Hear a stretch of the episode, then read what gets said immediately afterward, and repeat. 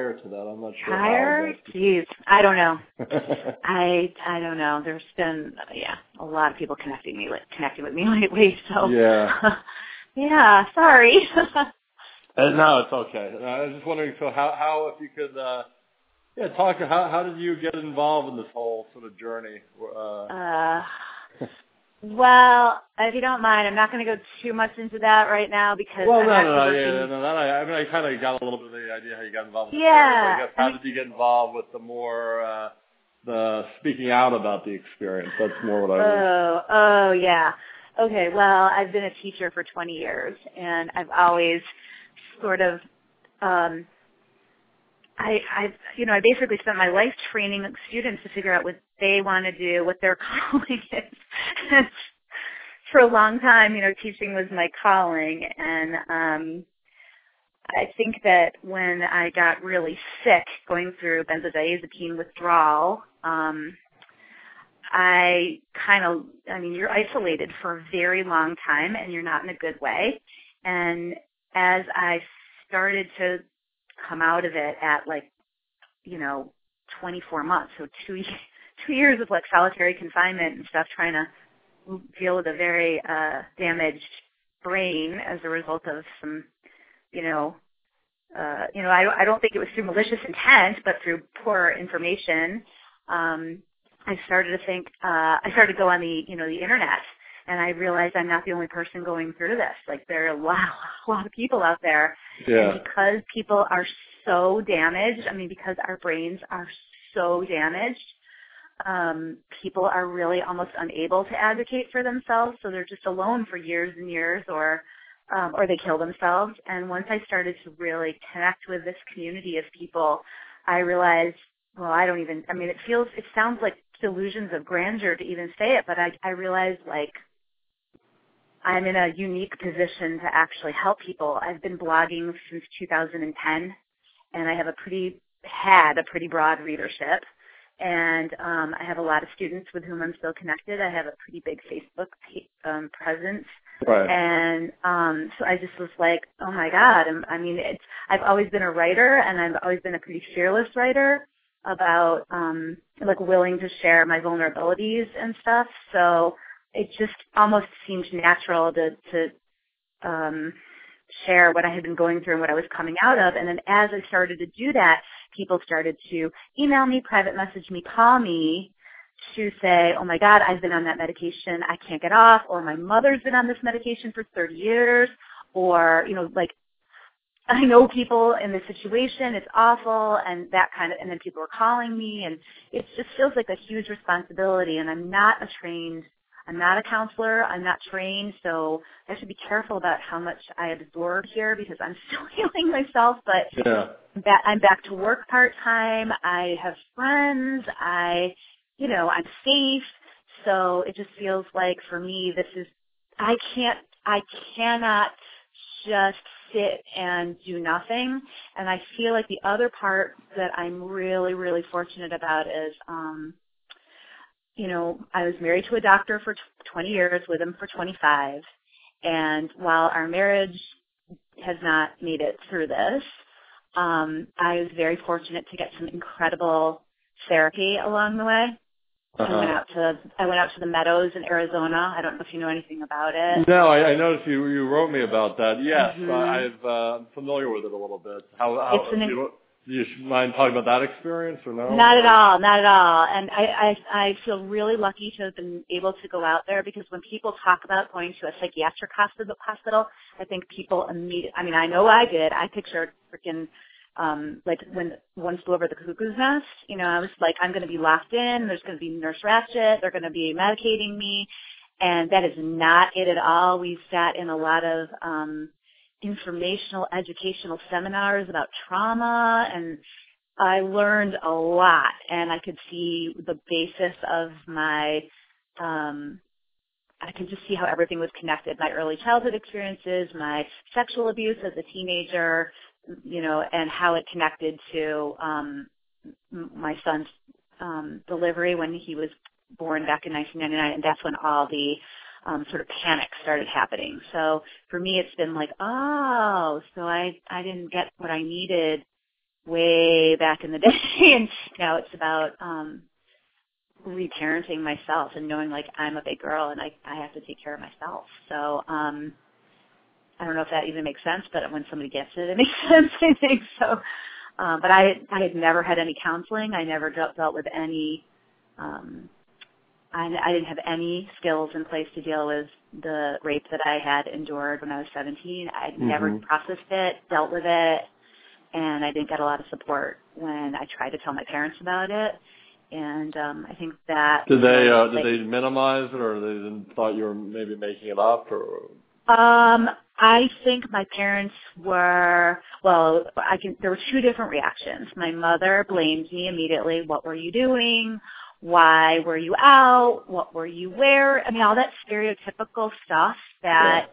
you hear, right? Like, I mean, I went to a feminist college. Like, I remember academically reading about these things. Like, what college? Shame.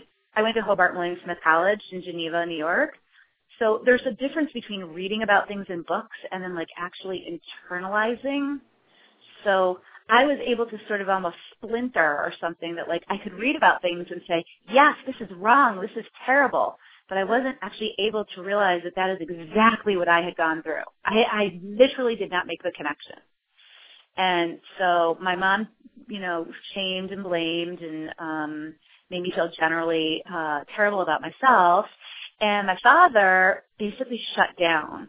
He um, did not have the coping mechanisms himself to be able to say, um, I this is not okay. I love you. I believe you. We need to pursue this. Like I I got we got you. You know this is not okay.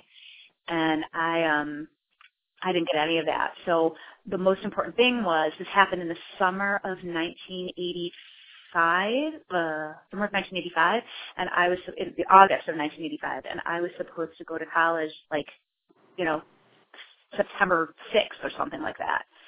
And um, the biggest, most important thing my parents focused, my mother focused on, was making sure that I was not pregnant.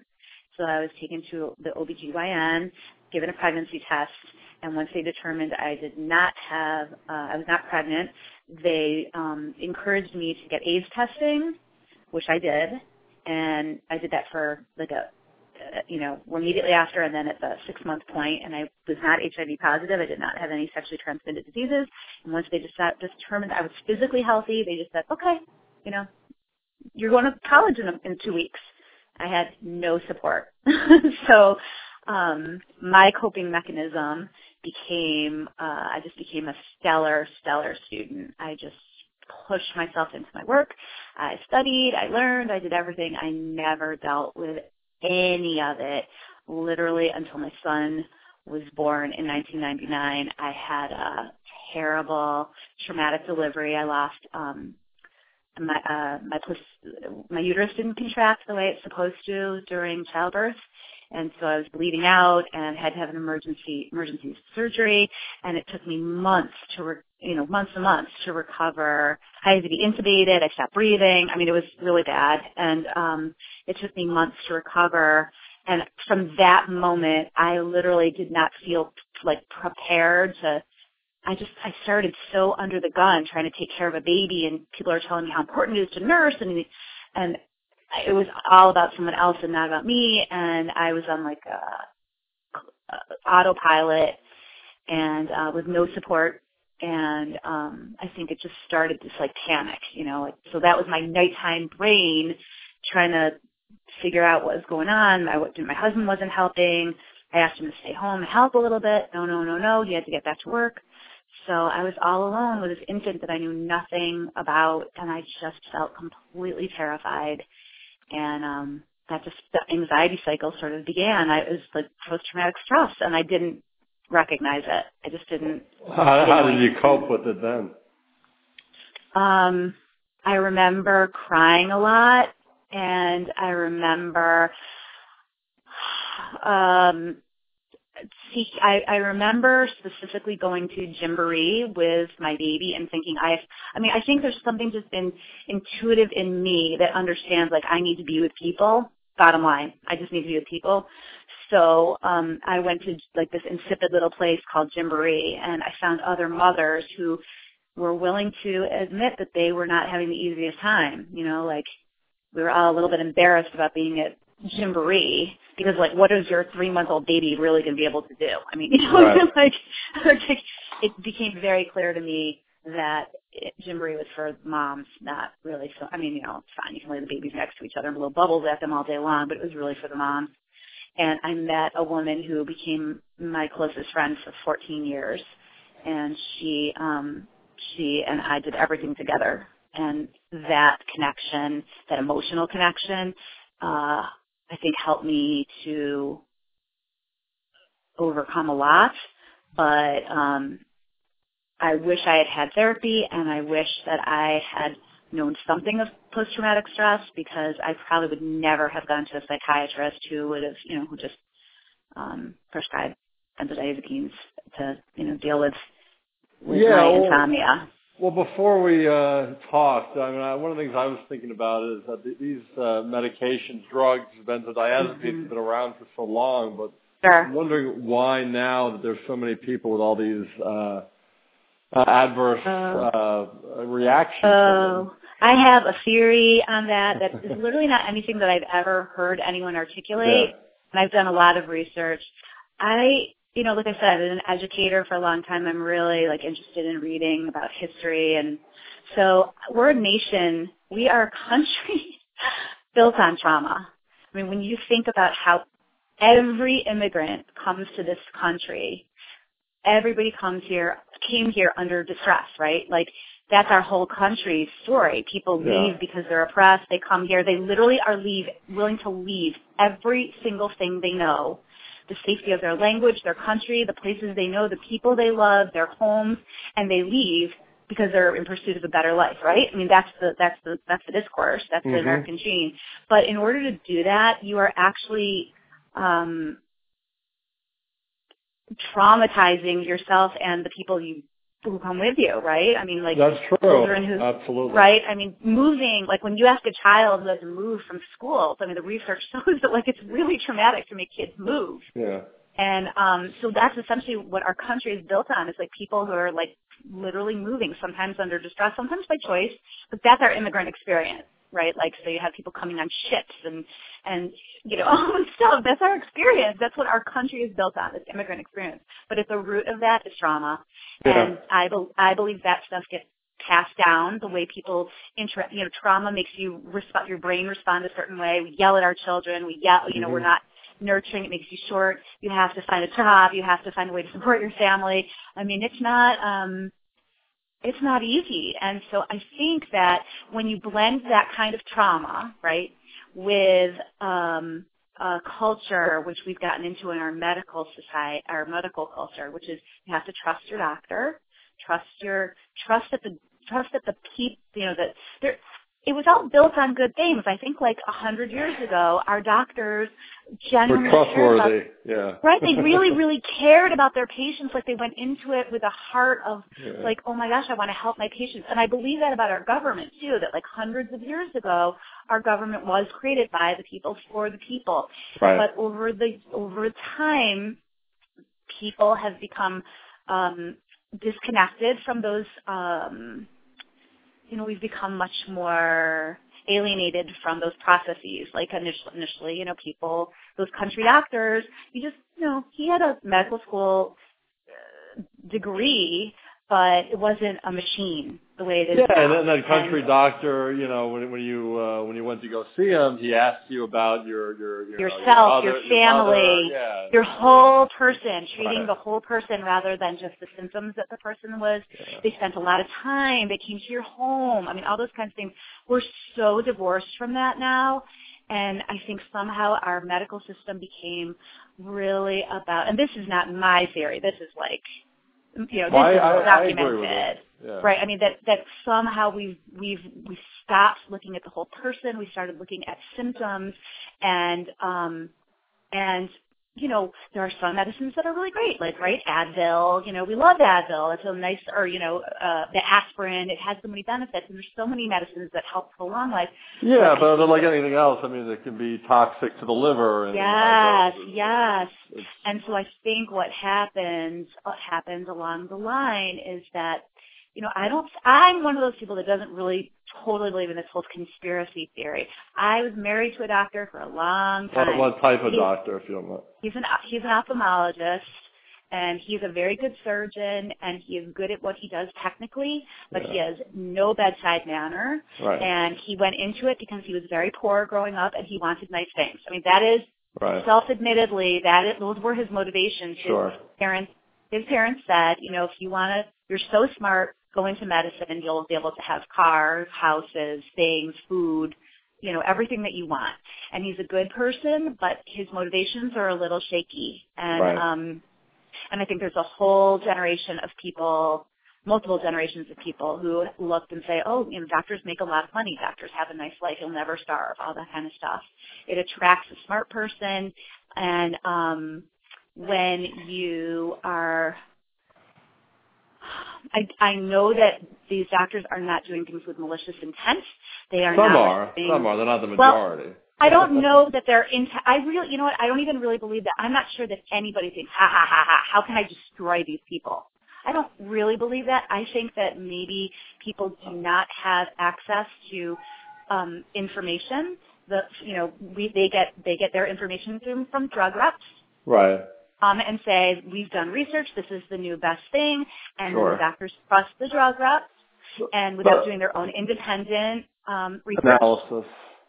Right. But, they but one, one they don't have I, time to do that. yeah. One, one thing I'll say though, uh, which I think is in line with what you're saying, is for the most part I, I agree. I mean, I think there are some ones that do have malicious intent, but I'm but, sure, right? Like any industry, there's the crappy but, but, ones, the, right? for the most part, the issue is more that the system itself uh, is, so is, is rigged and set up to survive. That uh, or make you know you get enticed with the dollar signs that Yep. shapes their behavior in a lot of ways. I mean, Or, Um, or yes, absolutely, right? Because you know, doctors like come. I mean, we went to the Royal Hawaiian Eye meeting several times. Well, you get lured to go to Hawaii to learn about you know whatever the newest and greatest procedures are. But, you know, a lot of times doctors there's not accountability to which sessions they attend or if they decided to go whale watching with their families. Um, you know, I'm not. I'm not really sure. Maybe if some of this new information is being presented under the guise of CME, you know, that people are really tuned into it when you have like a huge lunch and a huge dinner that you're trying to, you know, you're on your phone trying to make your connections with your next meal or, do you know what I mean? Like, there's just so many, there's, it's so incentivized to, um, yeah, but, but, I'll give you there's an no example. incentive to really help your patients. It's really about Sure. your own fun. Sure, I agree. I mean, I think that's there's got to be a change in the way because as human beings, yeah, whatever we're motivated by, that's that's the that's what we're going to do. But um, yeah, but I, I grew up in the the, the Northeast. Uh, since you were saying about the women's uh, near the Bryn Mawr College, if you know where that Mhm. area is. I do, sure. But uh, now I'm in the Miami area, and this I feel is sort of uh, a lot of ground zero for a lot of healthcare uh, dodgy practices. And uh, right, right, right. like I'll give you Oh, an there's no, there's no question. I mean, it happens in ophthalmology too. Like in Florida, there's an aging population, so people are vulnerable. They're, you know, they might not have access to the internet or whatever. They, they're the people that grew up trusting their doctors the most. Yeah. And so people recommend surgeries, people recommend medicines, people, I mean, all kinds of stuff. I, you know, yeah, go ahead. What were you going to say? Yeah, I won't mention the guy's name, but there's this this uh, psychiatrist here that uh, he has.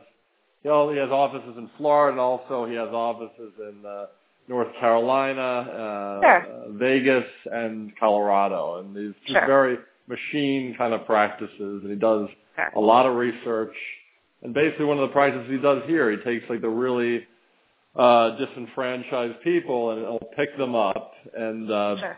pay them to participate in these clinical trials for psychiatric medications. So that's Right. Uh, so he's like literally giving them medicines, uh, or drugs. Well, and giving them money for it to do it. and giving them money to do the drug trials, Yeah. right? And that's just messing with your brain chemistry. Oh, these are the most disadvantaged people. Yeah, who need money.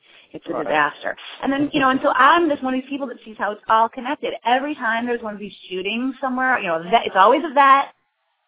And so it's like he was receiving, you know, psych- psychiatric care. Right. Okay, what did you guys give him? You know, his brain, he, between the trauma and the medicine, it's it's not working, you know. And, Yeah. and the medicines, some of them were tested on men in the like what in the 40s, and they're being given to women who have completely different wiring. I mean, it's just criminal. It really Yeah. is criminal. And and then and then that coming with the arrogance that like that doctors often have. Um, I know what I'm doing. I got an, I had eight years of education or nine Right. years of education, and people do yield to that. I mean, I, like I said, I'm a teacher. I went into um, last week's class. I had my students read um, a William Carlos Williams story. I'm wondering if you're familiar with it, The Use of Force. It's like a classic. It's No, but I, I, I, just the title itself, I would love to read it. Right. Uh, It's it's a t- it's two pages. You can read it in ten minutes. And um, the basic premise is this country doctor goes to uh, a family, and he is a doctor, and he feels educated, and there's a there's a fear that the daughter, you know, this young daughter might have diphtheria, and she is not opening her mouth to let him look. And the parents are shaming the girl, and she's scared because she doesn't want to have this diphtheria, and the doctor is getting pissed because he's used to people doing what he says. And so he starts yelling at her, and then from yelling, he goes to putting his hands on her, and from his hands on her, he goes to get a wooden spoon, which he uses to then force her mouth open. uh-huh. And she's bleeding, and she splinters the spoon, she bites down on it. And at the end, ultimately, the um, it is revealed that the girl does in fact have diphtheria, but um, reality is, you know, the doctor now is like left with the reality that his patient is very ill. He has nothing that he can really treat her with because back then it was, you know, there was no vaccination or real treatment. And um, now he and he's and you know so they're looking at each other. So when is it appropriate to use force? I mean, if there's a huge medical, um, sa- larger public safety issue, is it okay to use force? Or like when is it okay to use force? And the doctor feels rather terrible about it. You know, he's angry, he's furious at this patient, but he's also angry at himself. You can see an internal war. It's a really interesting article. But when we showed it to the students, you know, my take on reading that piece, I have a much different interpretation from modern students, many modern students. They, I'm telling you, there was one older student in there, my age, who said that that teacher used way too much force, or that that doctor used way too much force. It was you know, if someone did that, use that kind of force today in a doctor's office, there would be a lawsuit. Yeah. You know, shut, forcing a child's mouth open, making them bleed, you know, screaming at a patient, that would not fly today. Everyone else in the classroom, everyone else said that the doctor was trying to act in the best interest, Interest of the patient, patient. and yep, and that the force was um, completely justifiable. Yep. And I looked at these, this class of, of students and I felt like, oh my God, like I don't know how to fight against this groupthink that we have in our country. I don't actually understand how it happened. That we are, we just believe that doctors um, have, ha- that we just that we just defer in that way. That we defer, we we forgive, we say they know best. Yeah, and, and I, I, I noticed one of the things you put on, uh, you posted on one of your blogs with that Google thing that, you know, your Oh, Google yeah. search doesn't equal my medical degree. And even Right. my, my own personal experience, I, it, I, I got a little overboard with my own Google searching and stuff and made myself a little panicked. And I mean, it, Sure, it could sure. have, it have, it could have detrimental effects, but, but I, but I feel that people aren't really real, uh, acknowledging the, the positives of, of that, uh, I think one of the greatest things that we have now is that the uh, that the sort of dem- democratization of, uh, of information. That previously you would need a medical degree to access this information. Now, now almost you know, uh, I mean, some of it's a little bit hidden with subscriptions, but if you're creative, anybody can get access to the latest. Yes, and it behooves it behooves us to ask those questions because, and I just answered someone like this on my blog today. She really had a negative reaction to that. That um, you know, to me, saying that that was arrogance to have that sign up in an office. She said, I, I, you know, how is it that a Google search could equal a, a you know, a medical degree? And that's not exact. I mean, that's not exactly what I was getting at, but there are plenty of doctors out there who are resting on their medical degrees, which they um, acquired 20 years a ago, long 30 years, time years ago, ago. 30 years ago, 50 years ago, exactly. They are not keeping up. And so if a patient comes in and says, well, I did a research, I searched this and it seems like there's a lot of dangerous side effects, can you address them? It would be in a, I mean, I would only hope that the doctor would say, wow, you know, I may not be up on the most current stuff, but you know, what doctor does that? No, Yeah. no, no, no. I prescribe tons of this. People, uh, you know, so if people are seeing tens of thousands of responses where people are saying, I'm having trouble with this med, I'm having Yeah. trouble with Zoloft, I'm having trouble with Flex, I'm having hundreds of, you know, I'm having, I'm having panic attacks. Uh, This is much worse than what I presented with. Um, yeah.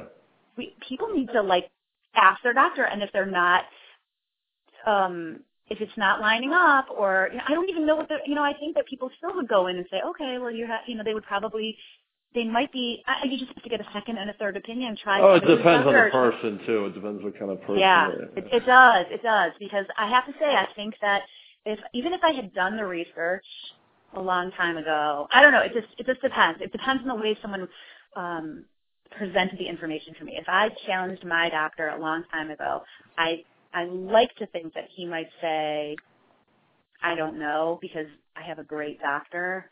But he admitted to me, he said he completely changed his prescription, his benzodiazepine prescription practices after learning about what I've gone through. He, Yeah. he just, um, he will not prescribe any new. Well, let- me ask you this question. Uh, Mhm. have you are you familiar with the term medicalization? Sure, of course. I forget it is a sociologist who sort of came up with the term, but but Oh yeah, sort of- the, the medicalization of you know society.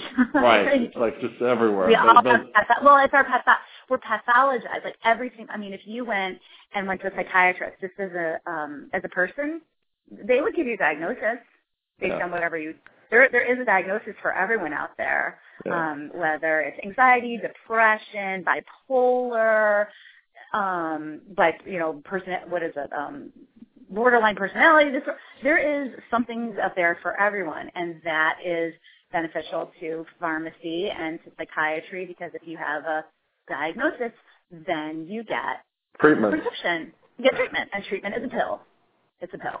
It's a script. Well, not always. I mean, sometimes it can be. I mean, it, it it sort of also crosses over into the other other realms. Like, uh, if you if you're abusing drugs, you could qualify for residential, you know, uh, rehab. But that's a di- but that's a diagnosis. I mean, you're getting oh yeah, usually you're usually Well- getting a pill. I mean, you're yeah, you're depressed. They're going to say Celexa, Zoloft, Prozac, Wellbutrin, Abilify. I mean, boom, boom, boom, boom. You're anxious. You're going to get something. See, someone just texting me right now. Just read your post. I mean, like I just as we're talking, I'm just getting Yeah. things. And, um, so so you But know, it does.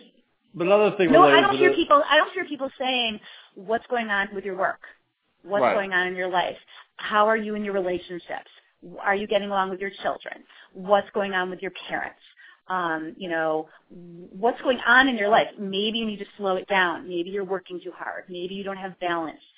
Um, you know, there, it's, for me, I see how connected all this stuff is to just our nat, our ethos and our connection to um, it, it's it's just capitalism. It's the way Yeah, it is. It, it's, Mhm. It's- I mean, we grew is. up with an ethic of, you know, and this is what people espouse, our work ethic as a country because we're immigrants. People willing to willing to work for At what cost? hours a week. 60 hours a week, right, because they're trying so hard to do better for their families, but that's what we grow up with. Work hard, work hard, work hard, work hard.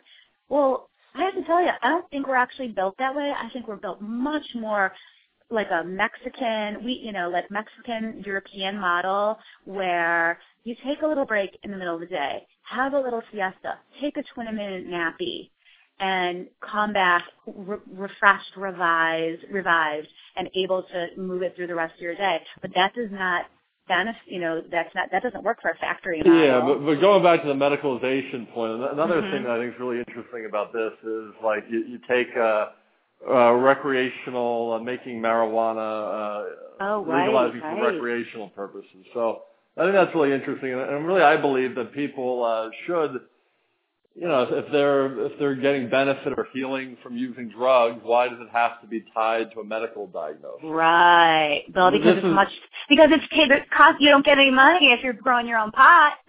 Right. No, you don't get any money. Yeah. Right. But, but this whole concept of, of um, and that's one of the big problems with the whole pharmaceutical industry, that everything is, to me, my, but it will never really happen, is the FDA should just be con- concerned with safety of, of the public and, and the, the, the drugs rather than always having to connect it to some medical conditions. I think that really limits the um, the creativity and also the, the research and development with coming out to better, more uh, more useful uh, drugs than than, than Mhm. having it tied to some specific medical diagnosis, which, which may not even really exist anyway.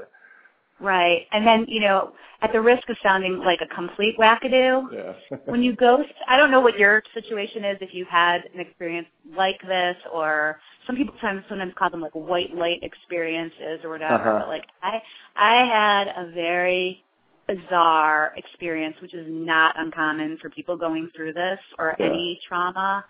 And, um, you know, I have never, I mean, I, I went to temple growing up. Like I was brought up a little Jewish girl, and Right. like you know, I certainly went to temple. And my spirituality was always more connected to nature and being outside. Mhm. But I can tell you, in the d- deepest, deepest depths of this experience, when I literally was like thinking about killing myself all the days that I thought Right. about this, there was a voice, and it's the voice inside, you know, the voice that comes, and I do not identify it as my voice. This is not my inner voice. This is another voice that said, I have you. I have you. You're gonna make it. I don't know what that voice was because I had no knowledge that people could make it through this. Mhm. I um sorry, I get a little like I had no understand. I had I don't know what that voice was or is, but it it's literally the voice that keeps me going. And um for me, that's the God voice. Like whatever people want to call God, for lack of a better word, that's some weird spirit voice that somehow connects people who go through these traumatic kinds of experiences. Yeah, that's beautiful. I think that's And it's it is beautiful, but it's like okay, so let me keep going with it. I feel like for myself, this goes back to your original question. If you are a person who's ever read the Torah or the Bible or whatever, there's all those stories. They're just stories that for you. Um, Moses, who, it, you know, hears God saying, "You've got to rescue your people," right? He, that's the message. right? And Moses does not say, "Oh, great! That sounds totally great, God. I'm on that." He freaking flees to Midian for years and tries to escape, but of course the voice follows you, and ultimately he had to like go back and be like, Jesus, I have to actually do something to try and help people.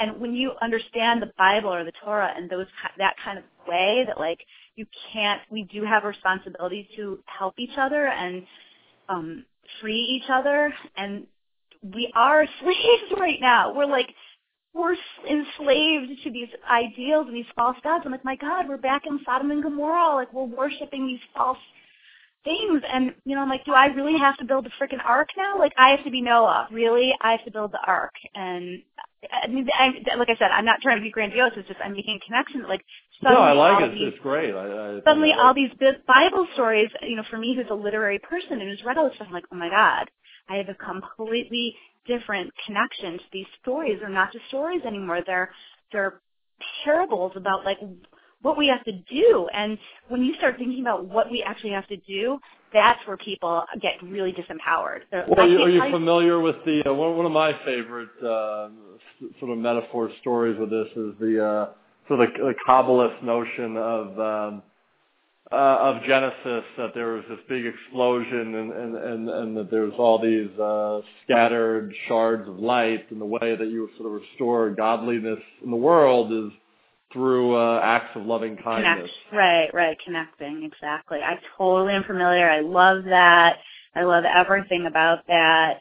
And um you know, but like you know, one of the things that medicalization that that, that, that like buying into this like um it's I hate to use all these throwaway terms, but like you know, the patriarchal idea of like science over religion and stuff, like that's been Mhm. historically present, is that people make fun of those Kabbalist ideas, or they make Yeah. fun, make fun of if you're a religious person and see these parables or these stories as like, well, you know, a, a way that we're supposed to live our lives. Right. Um, that so people, you know, there's this like splitting, there's this like dichotomy, and I actually see now how they can, how it is possible to um, co you know those things can coexist. Those ideas Right. of religion and science can coexist. I mean, there's books called like of scientists and sages, conversations conversations with scientists and sages. Well, there's a famous where- one that I, the the Tao of Physics. Is that one? Oh yeah, I mean, like Stephen Hawking, you know, he's like the science creep, but you know, he, he the things he says are not any different than what the Dalai Lama says. It's Right. there are incredible parallels and um you know i just think that like i could go on forever but when you see these connections it becomes like the movie the beautiful mind you know that scary moment when they open the door the wife opens the door and she sees that there's all these pictures and articles with like connected with strings and You know, very interesting how- thing about that, since you brought that up, about that movie, uh, let me ask you this. I wonder if you know this. Mm-hmm. Sure. But, uh, uh, the guy John Nash, what, what they, uh, Yeah. what they, they, they sort of, they altered some of the truth to, uh, Right, to appeal. right. You know, you know about that? A little bit. I mean like it's my understanding well go ahead. You tell me. Well, my understanding is that John Nash, uh, he eventually went off of his medication, but uh, the way Yeah, they portrayed yeah. in the movie was that he took he the medication is what made him function, but in, Yes, no, that is not true at all. not at all. He actually found a way to coexist with these Voices. voices or Yeah. whatever. And Yeah. you know, I have to say, I completely relate to it. I think we all have those voices in our head, right? Those. I mean, I, you better tell me that you hear them, right? Like the ones that say to you, like, "You're not good enough," or "You're never Sure. gonna," right? I mean, we all have those. Yeah, but they're like, usually from some, uh, you know, you could call it a traumatic experience, or, or I mean, in mine, I feel most of them come from my father telling me I'm not good enough. Uh, Right, right. Or teachers telling you that, Yeah, or that somebody too. saying all, all that. So those are those like voices. But that's a, why is that any different than his voices? I mean, he, Yeah. his were just like a little, little more difficult to maybe to possibly relate to.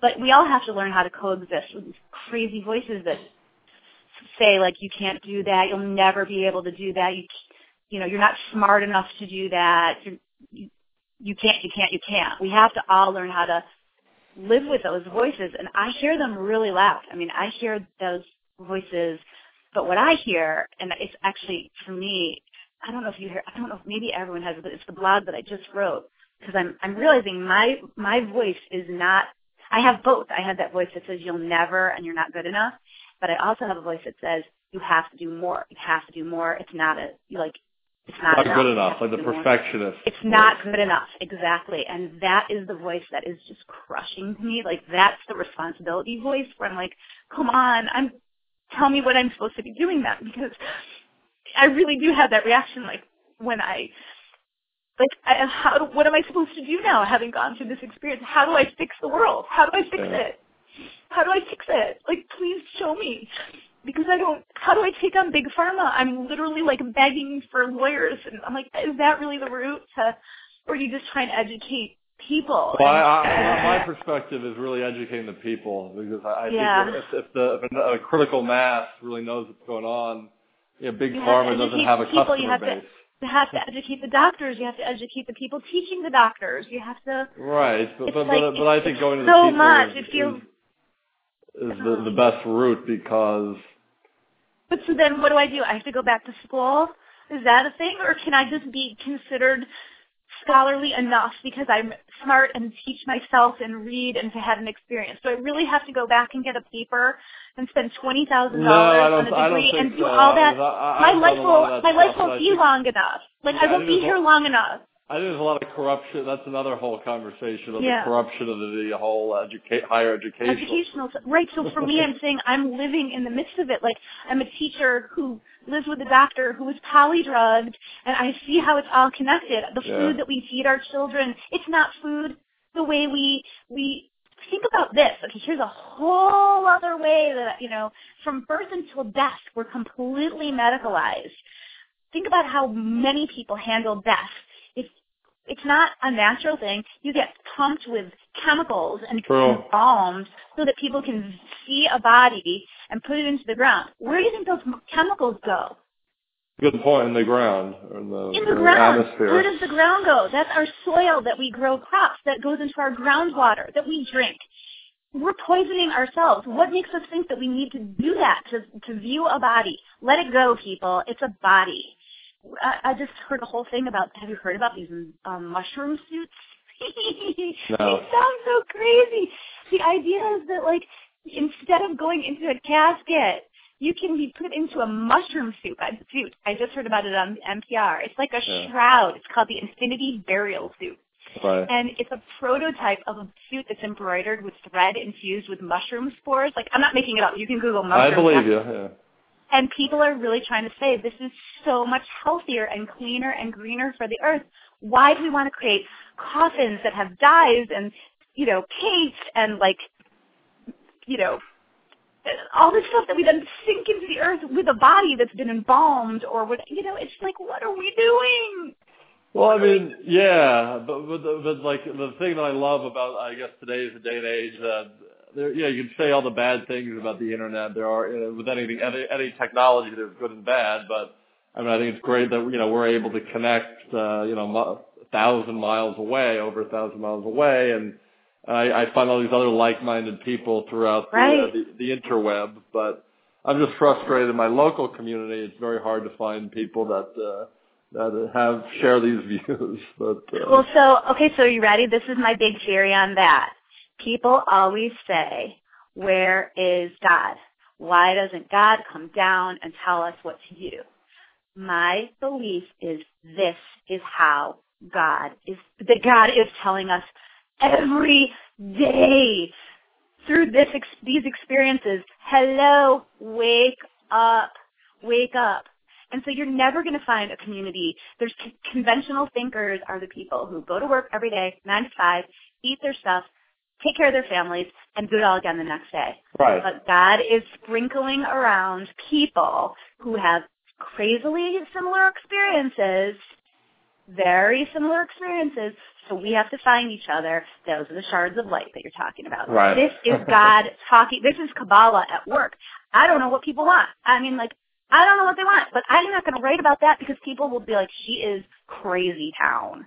Yeah. Crazy town. Listen to her. I mean, I'm profoundly aware that that just sounds like craziness, but when you see how connected it all is, it's an empowering feeling, but it's also, uh, for me, I get very, I feel very powerless because the discourse around speaking about something like that will get you, um, will not get Right. you very true. I mean, what I really would like to happen, I don't know what your uh, opinion about this is, if you've been following this stuff, is like, there's been a lot of uh, different stuff on the interweb and uh, on news, uh, mainstream news uh, uh, channels about people like Obama talking about mental health or addiction. But but I feel the, the thing I don't like about it is it's still, you know, I heard Michelle It's an old model. It's a very, um, conventional model. very Like, conventional. It's like Michelle Yeah. Obama. Say, you know, we need to think about addiction, like or not addiction, or mental illness, like a broken elbow or a broken knee, and it's it's just not the same it's, thing. It's, not. the It's right a model. full body system. Yeah, yeah. yeah. it's just. I mean, but I- I, but I understand what, she, what I mean, what she's trying to do. No, the point is to acknowledge it and not uh, marginalize it. But but I think by Right. the, but this this yeah this talking about this way I feel uh, inflicts uh, unnecessary trauma on the people that are suffering. As far as I'm Right, right, because we're, um, because, you know, and I'm part of the system now. It's like, you know, I've got quote unquote anxiety, depression, bipolar disorder. I am lucky because I hooked up with a great therapist who's like, you're not bipolar, you have feelings. It's called feelings. Right. You know, that, that means you are profoundly aware when something doesn't feel good, you cry. So because you cry a lot because this is a sick planet, Yeah. um, you get you then you're diagnosed with bipolar. And I was like, Right. holy shit, you know, Bruce. And he's like, yeah, you're not bipolar. He goes, it's not a real diagnosis. He was like, you know, if it means that you have great happiness and great sadness, okay, stop, um, stop. Well, I mean, or, you could go to the something wrong and take, take something like an Abilify, which makes you feel nothing. Right. Right. Well, uh, same with um, you know, benzos have a um amnesiatic effect. Yeah. Um, so like you might be mad at your spouse and try to talk about them about something that's bothering you, but then once you take the medicine, you're so chill that, um, and then you know then you go to sleep. Right? people are taking this stuff for sleep. You go to sleep, you don't fight the next day because it's gone. It has actually has an amnesiatic effect to it Well, because if you think about you it, you never get to resolve what's really or work through what's actually upsetting you or you know Right. Mm-hmm. Well, because if, you- just- if you look at it, it it, uh, it works similarly to alcohol. I mean, it works with Right, similar oh, right. kind of receptors. It's no different. One of the things I'm having a lot of trouble with in the benzo community, and I understand where they're coming from, but I, I do think it's a disservice. They don't want to use the language of addiction models to, um, because because benzo people tend not to be drug seeking. We get our medicines from doctors, Mm-hmm. right? People in white coats who are somehow like, we're not addicts on the street. We're not drinking in the bars. We're not like on the corners trying to get, you know, OxyContin or whatever. Yeah. I just think that that's a, you know, if we, if we, if we didn't get those drugs from our doctors, then, you know, a portion of us probably would be out in the bars and looking for others. So I just, I do think that like instead of trying to separate from the, from drug addicts who are no different from the rest of us, right? They've had horrible trauma in their lives. Right. So why why they want to separate? It sort of hurts my heart, and a lot of them are taking issue with that. I'm making those connections that like the the black guy on the corner holding the bottle, you know, asking you for for some money, is no different from us. Like we are that person. We just go to a Yeah, but, but the the whole the whole context does shape the experience to a great degree. I, uh, I mean, I, I'm really for decriminalizing all all drugs Right. like like they do in Portugal or other places. But because I think a lot of the the you know having to run around the street makes the problems. It really amplifies things and makes it worse. Mhm. But well, what does that mean? Sorry, I got to eat some breakfast because I have to go teach in a little while. What does that mean if you're decriminalizing "quote unquote" all drugs? Like, what do you mean? Like Yeah, I mean- benzodiazepines? I mean, What- what- anyone can. Uh, what does it mean? It, it means that basically that. Uh, oh, my, hold on a second. Um, yeah, what it means. want- yeah, what it means want- is that. Um, yeah, that people can go to a, like a, a regulated pharmacy and get their drugs that they want recreationally rather than going out in the uh, streets. So, what are you allowing people then to use "quote unquote" recreationally? I mean, this isn't isn't really practical, but I would say they can basically use anything they want recreationally. Yeah, I, I do not support that. Right. I'm guessing you have. I'm guessing you have not been through this experience. what experience? The the benzo. Uh, Yeah, the withdrawal is unbelievable. I mean, I've taken benzos. I've never had. Uh, uh, no, I've never had any real uh, bad uh, effects from them. No, I mean, it, it, when you're prescribed, ben- I was on benzos for eight years Yeah. by my psychiatrist per his writing, and um, it changes your brain chemistry. Right. And um, so I went in because I was having insomnia, and I came out with um, 250 different side effects. Um, Right. Not while I was not while I was taking them. While well, sort of. I mean, like in between, you you know. But once you try to get off, it's like you should not be giving medications to people that they cannot stop. But uh, but going back to more the practical thing, I mean, when I was saying totally decriminalize everything, it's just not practical. But more more of the stuff I'm supportive of doing stuff like there. I even heard that the mayor in, in Ithaca, New York, was talking about it, like the uh, safe injection centers that people can go Mm-hmm. and Yep. shoot up in a that. supervised environment. That kind of stuff is more. Oh, that's fine. So like just addressing it where we are now because, you know, these people people have addiction, so don't make them, you know, have to run around. Just have a provide a safe place. Yeah, but but but but more like a little bit even more further than that. That like somebody who's a heroin addict and and and that they could get heroin prescribed from their doctor, for example. That's I mean Um, I have, to, I have to think about that a little bit. I just would never want that to be. Um, I guess my goal would be to have people be informed to not start these drugs in the first place. well, no, but So- but here, you know, my, my viewpoint is more about it Like- that uh, educating people on the harms about about if people are going to use drugs no matter what, and drugs aren't inherently bad. I mean, but for the most part, it's hard to have any drug without any negative side effects. But Right. really educate people to do them in the least harmful way possible. Yes, yes, exactly. They're, they're, they're, yes. Okay, I agree with you there. That's basically the the, the that, that's the, the agenda. I guess all I was saying was that I would never want somebody to say, "Hey, doc, I'm thinking about. I'd like to try heroin. I'd like, you know, can you write me a script?" Like that would not be cool with me. But if somebody's already a drug addicted, yes, it would be much better to have a script written from. Well, but I still think even if the person wants to do it, I mean, it's not going to happen. This is just a thought experiment. If, if no, because, really because you're addicted. You're addicted to heroin first time. No, that's not true. But, uh, but you, you, you you can look in the data that. Actually, it's not true. But Well, there are people who say they are addicted the first time. Like there's just such an incredible yeah, but but it, but if you actually look at a lot of the data, only I, guess that's true. I wouldn't call I wouldn't call it addiction then. Who are just so let's not call it addiction. They're just so these drugs are so appealing. Um, I don't know. yeah, but it, it goes I back. would not to want to the- nor- I would not want to normalize that at all, and I definitely it, would not want to it goes back to the other thing about the trauma and addiction that you have to un- understand. If you look at a lot of the statistics, that only about 20% of the people that use heroin become addicted. Um, I don't know if that's true. People, I can just tell you that most addicts are not reporting. most addicts kill themselves, or I mean, that's just they self-destruct. They're not part of the system. So I'm sure that's true. That 20% of reporting heroin addicts. I mean, it's just that's people in the system who are. Well, yeah, I mean, you're, what you're, you're, what you're saying is true. It's very hard to get accurate numbers. on Yeah. I mean, I, people kill themselves. People in benzodiazepine withdrawal kill themselves. Mean, they're Yeah, but, I'll, good but, but people. I'll give you I'll give you another example of it. Is that um, have you ever had surgery before? um, yeah. What type of surgery? Um, I had um, um, some girly, you know, feminine, girlish, like you know, Okay, but but like then but but anyway, like I'm talking about more like some something where they're giving you a strong, you know, general anesthesia, painkillers, almost that like the, Um, yes, when you have a D&C, you are given anesthesia, you are put Okay. under, you are. You But know, generally, you out. probably experienced basically some type of pharmaceutical, almost the identical to heroin, and, and you didn't become addicted. Absol- absolutely, Absolutely, but that stuff is doing damage to your. I guess I would argue this. I do know this. That stuff. Okay.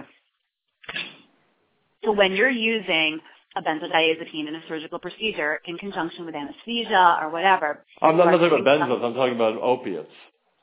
well, you're getting if they're giving you um whatever they're giving you, if they're giving you sometimes people you get a little bit of a benzo, you get um like even if you're going for a colonoscopy, they give you a little bit of a benzo Right. usually. So um you know they have to give you the benzo to give you the opiates. I mean to, to cut into you, they have to put you the thing that puts you down immediately is the benzo. So um I mean that's when they're when they're putting you down, like the whole like t- count back from ten to one, ten, nine, eight, seven, six. That's a benzo. Yeah. So, um, so what? That's all I'm saying is you're right. You don't get addicted from that, but when people are coming, you know, when they're quote unquote coming off of anesthesia, you know, people are loopy. They don't remember. That's that whole anesthesia. Um, right. Amnesia. But but I you know. the amnesia. But but what I was going to say is that um, that's a short. You know, that's like a, not even you know you're not even taking stuff for two days. It's like one time, and I believe it does something to your nervous system. I actually do. I believe just the same way that there's like a um, what do you call that? Like a when you uh, add one. To, uh, what do you call that? A something effect, a qual- qualitative effect, right? So if you smoke pot in high school hmm and you're drinking. Oh, And or you- synergistic, or uh, there's uh, it's a qual- it's like qualitative. It's like it's you know it adds up. Potentiate, and, potentiate, maybe. Oh. yeah, I don't even know. Like whatever you call it, just it adds up. If you try LSD and then you try cocaine and then you try ecstasy, all those drugs are doing something to your central nervous system. That's what they do. That's I mean that's what those drugs are. They affect your central nervous system. I truly believe that over time they they they do something to people some to some people's nervous systems so that when then they are um, exposed to certain medications those people are extra sensitive. And um i just say that because i've heard so many stories at this point i mean like hundreds and hundreds of stories and almost everyone has i mean not even almost everyone has trauma in their background. Yeah. many people have sex, sexual abuse. Many people have um tried you know, they were medicating recreationally like you're talking about um in high school. And i just think all these things together you're create an individual who's sensitive so that like you said not everyone experiences this but it's it's the, the numbers that i found are it's a third. A third of people experience almost no syndrome at all. A third of the people experience um, some uncomfortable side effects and a third experience debilitating side effects. Yeah. that's a lot. That's a lot I mean, that's a lot. So that's where I'm coming from. I was not given that information, and um, and I certainly would want to. Um, I mean, like if you, I, I just the internet wasn't around so much when I was. I mean, people weren't posting videos the way they are now. I mean, certainly now if I put in side effects of benzo, you know, of Klonopin, I would get a different search today than I would have back in 2004. Yeah. Um, Sure. You know, people are making just, even just the technology that didn't exist then. You know, people didn't have all those movie making apps on their phones, and it wasn't so easy. Like it's, now, it's easier. Anyone can post anything. Yeah. So I think there is better information out there. I just um I just got to figure out what my purpose is and like how to how to do it. And like lots of people say, you're doing it. Just keep writing about it. I'm like, uh, I feel like it's got to be more. And I don't Yeah. know what. How did you come to all this stuff?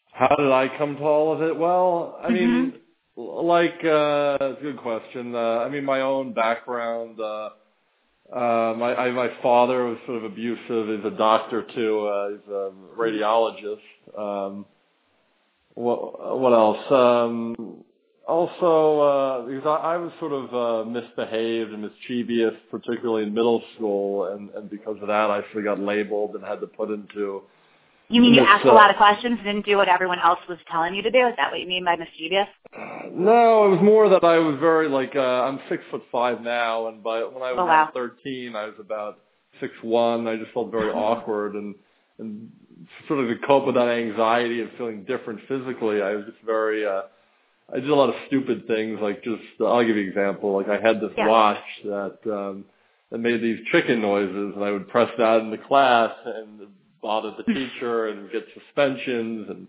detentions for doing stupid things like that. And yeah, because of that, I felt they sort of applied that uh, gateway theory of drugs onto my behavior that I was doing this kind of stuff now that, you know, a couple of years from now I'm be doing much more hardcore things. And then had to get put in a special program and in the special program they made me do a lot of therapy and stuff and uh Wait, I'm not. So you got to stay with me slow on this for a minute because I'm just trying to make the connection between students acting out, yeah. like you know, just trying to be a normal teenager, like looking for attention, which is what teenagers do. Yeah.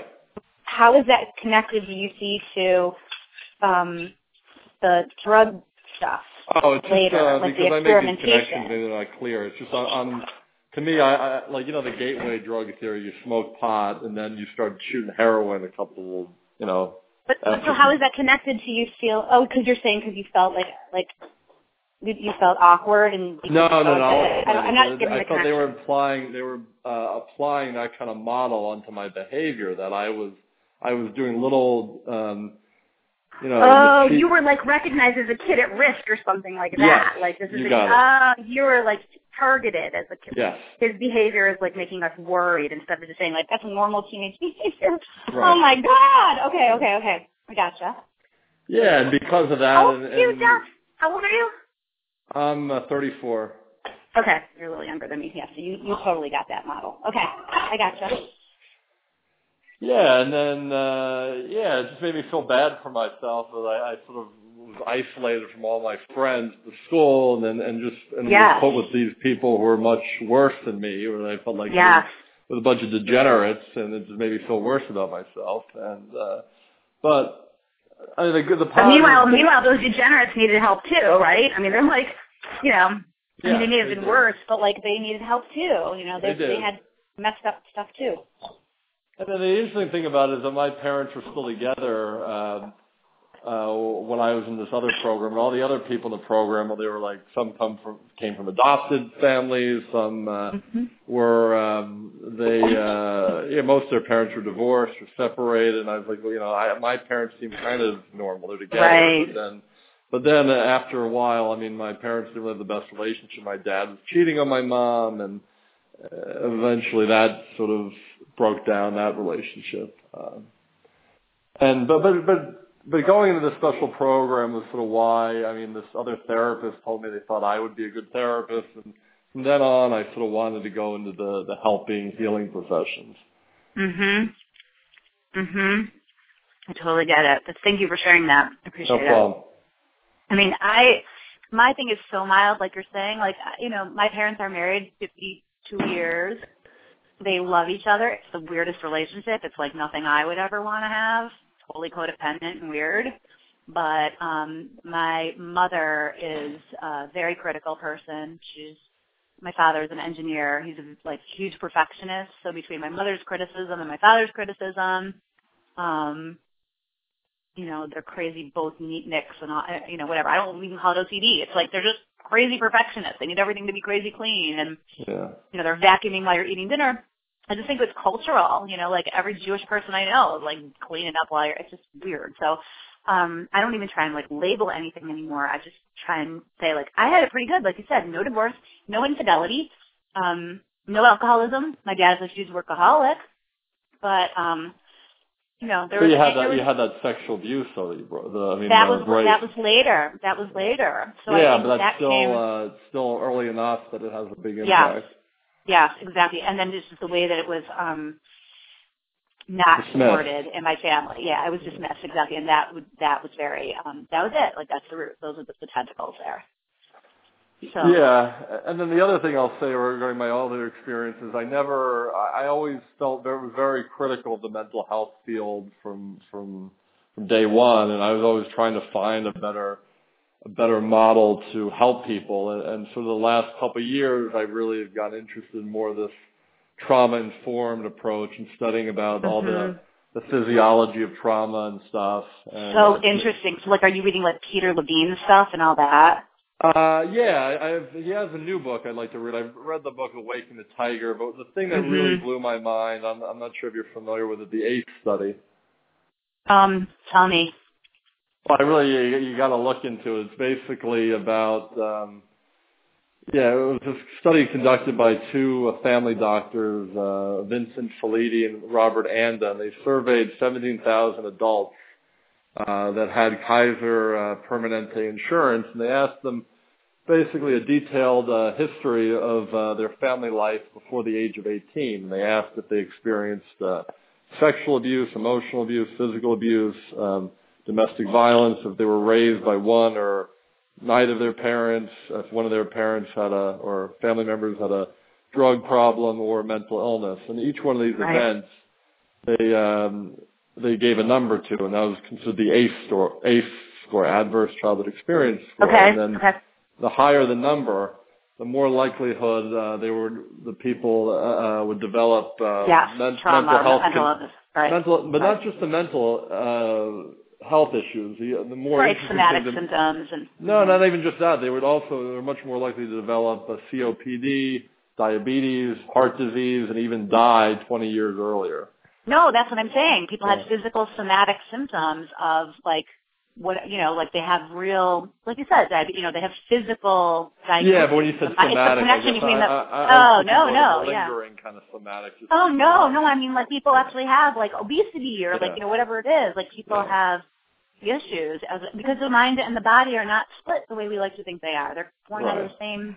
They're connected. I mean, I'm sure you you you like you know about this when you were talking about it. I mean, the ma- the major thing that's really really it's really stress and how it really impacts your your central nervous system, like you said, and that's that's one of the now we really know the mechanism how it it can lead to these uh, disease, physical diseases, and also your your the the endocrine system, hormonal system, and the uh, and the immune system is often compromised.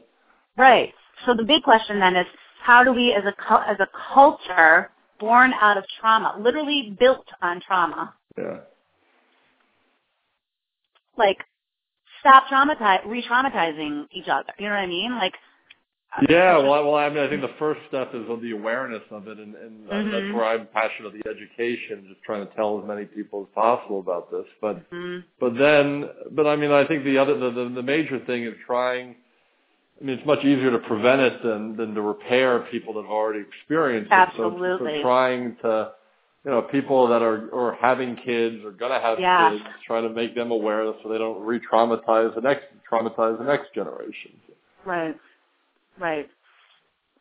So then the question is, when do you do that stuff? Because I certainly was, you know, supposed to go to like, you know, you, you get signed up for like Lamaze classes or what, you know, childbirth, you know, classes, right? people like sign up for all these classes to like actually how to have the baby. The bottom line, the baby's coming out one way or the other. Like you don't really have to know that much about that. But when can you teach people about this stuff to catch them before they're actually already pregnant? Because um nobody wants to hear it in their health Right. classes. True. And, you know, in the city, people are getting pregnant before they even get to 11th grade. Right. You know what I mean? Like, it's just, and so you can't wait to do it until they're pregnant in, in a Lamaze class. And then those are only peopled by people who have money. yeah. So, like, why is this not in our just general curriculum? Like, Should be. Yeah. I mean, that's one. uh, and Yeah. communication skills and what we can expect from each other. Um,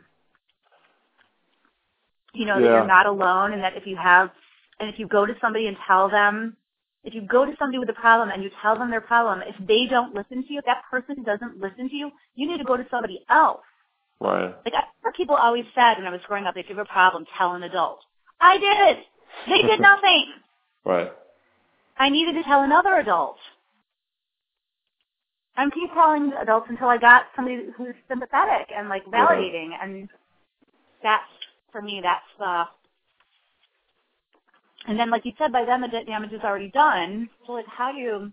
Yeah, but, but on the positive side is that we do know that the nervous system and the brain can, you know, you, you have neurogenesis and you can regrow synapses and neurons even till, till you, you Totally. get into old Totally. age. So Totally, thank God, because I it's hard to explain how damaged I was by and it's getting better. And I know you can't tell it on the phone and I know even when people see me they're like, You're so beautiful, you're Yeah. doing great and I just look at them like you have no idea what it feels like inside my body and it's made me have so much more empathy for people who have things like chronic fatigue since like all these things that people sort of you know, you can't, they don't test for, like, can't, there's no t- test that says you have chronic fatigue. It's like a rule out thing, or MS, or any any of these diseases where you can't see like a broken bone or see yeah. a liver that ha you know. Yeah, and, and that, that's again why I think it's so wrong when you have like Michelle Obama saying we need to treat mental illness like a broken bone.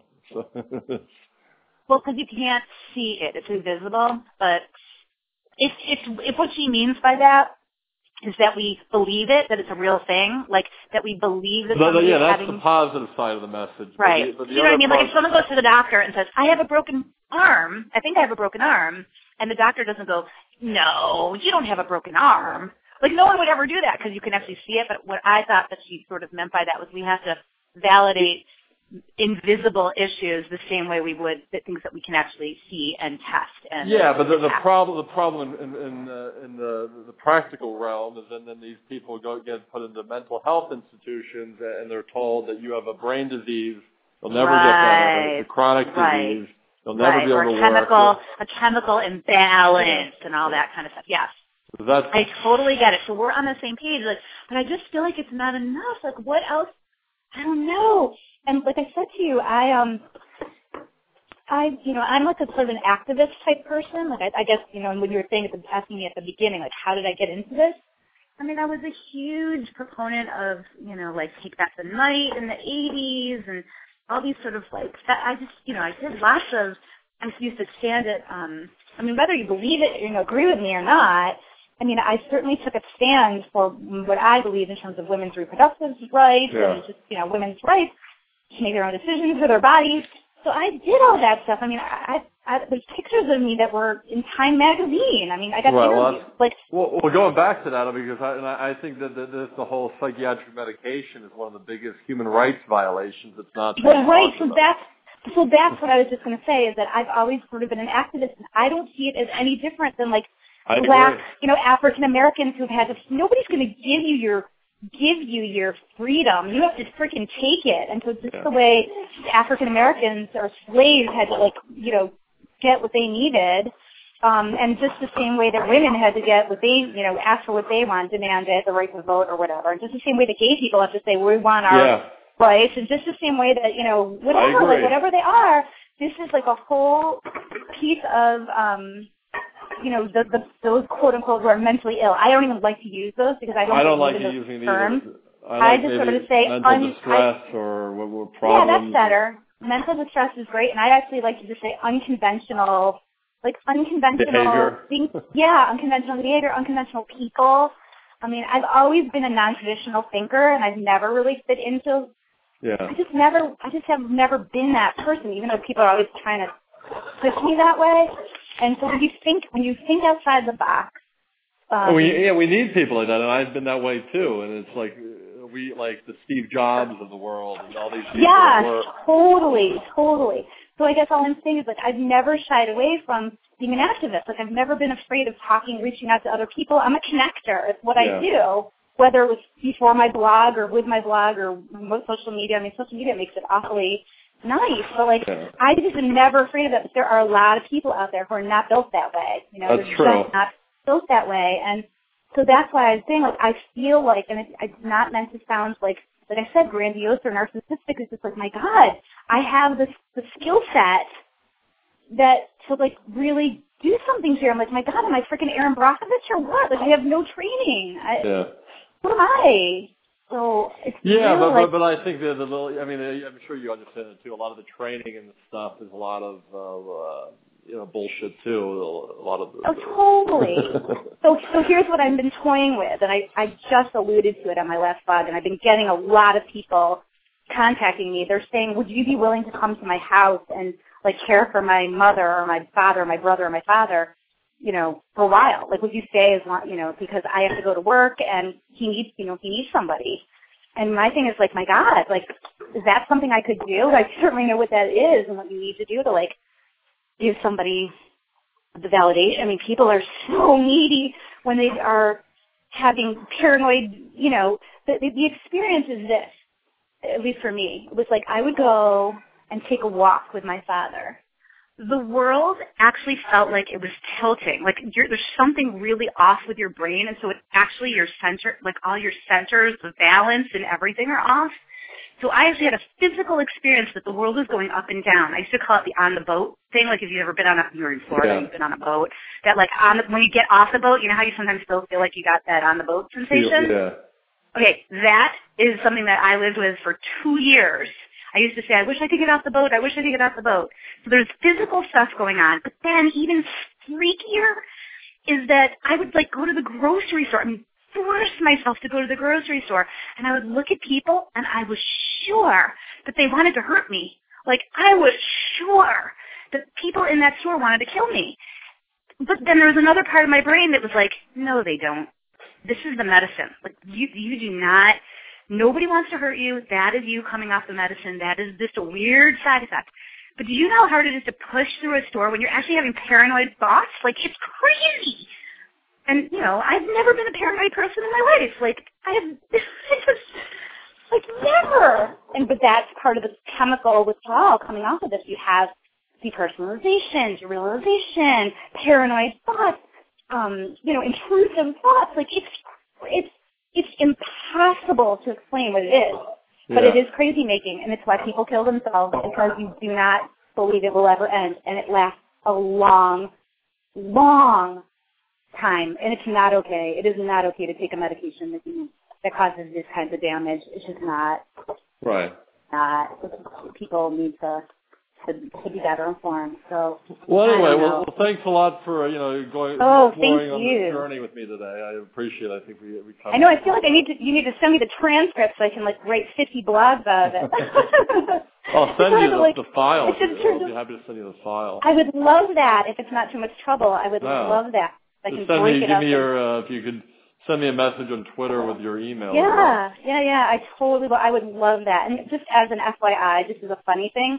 One of the reasons that I thought it was kind of cool to connect with you, Yeah. my very first childhood boyfriend, Jeff Friedman, Jeffrey Oh, wow. M. Friedman. Yeah, I Oh, know. that's my Which middle name too. I know, and so the, but I didn't know that until I got onto Twitter and saw that, and I was like, "Are you kidding me?" And so what I originally thought was that my friend was my friend Jeff, Oh. you know, tweeting one of my posts because he and I actually are friends on Twitter, um, and Facebook, and you know all over the place. And he's actually somebody who's trying to help. He's a lawyer, and he's trying to help me find some kind of potentially, it's not happening that well. But anyway, so I just thought it was really funny that first time, um, first time I saw your name, I was like, "Oh, Jeff," you know, retweeting myself. I was like, "Wait a minute, that's not Jeff." Uh, but actually, Funny. before I forget, uh, if you, have you heard, are you familiar with the guy Peter Breggin? I am, and he lives only an hour away. He will not call me back. Uh, he was well, in Ithaca. I'm in Rochester. He is. Wow.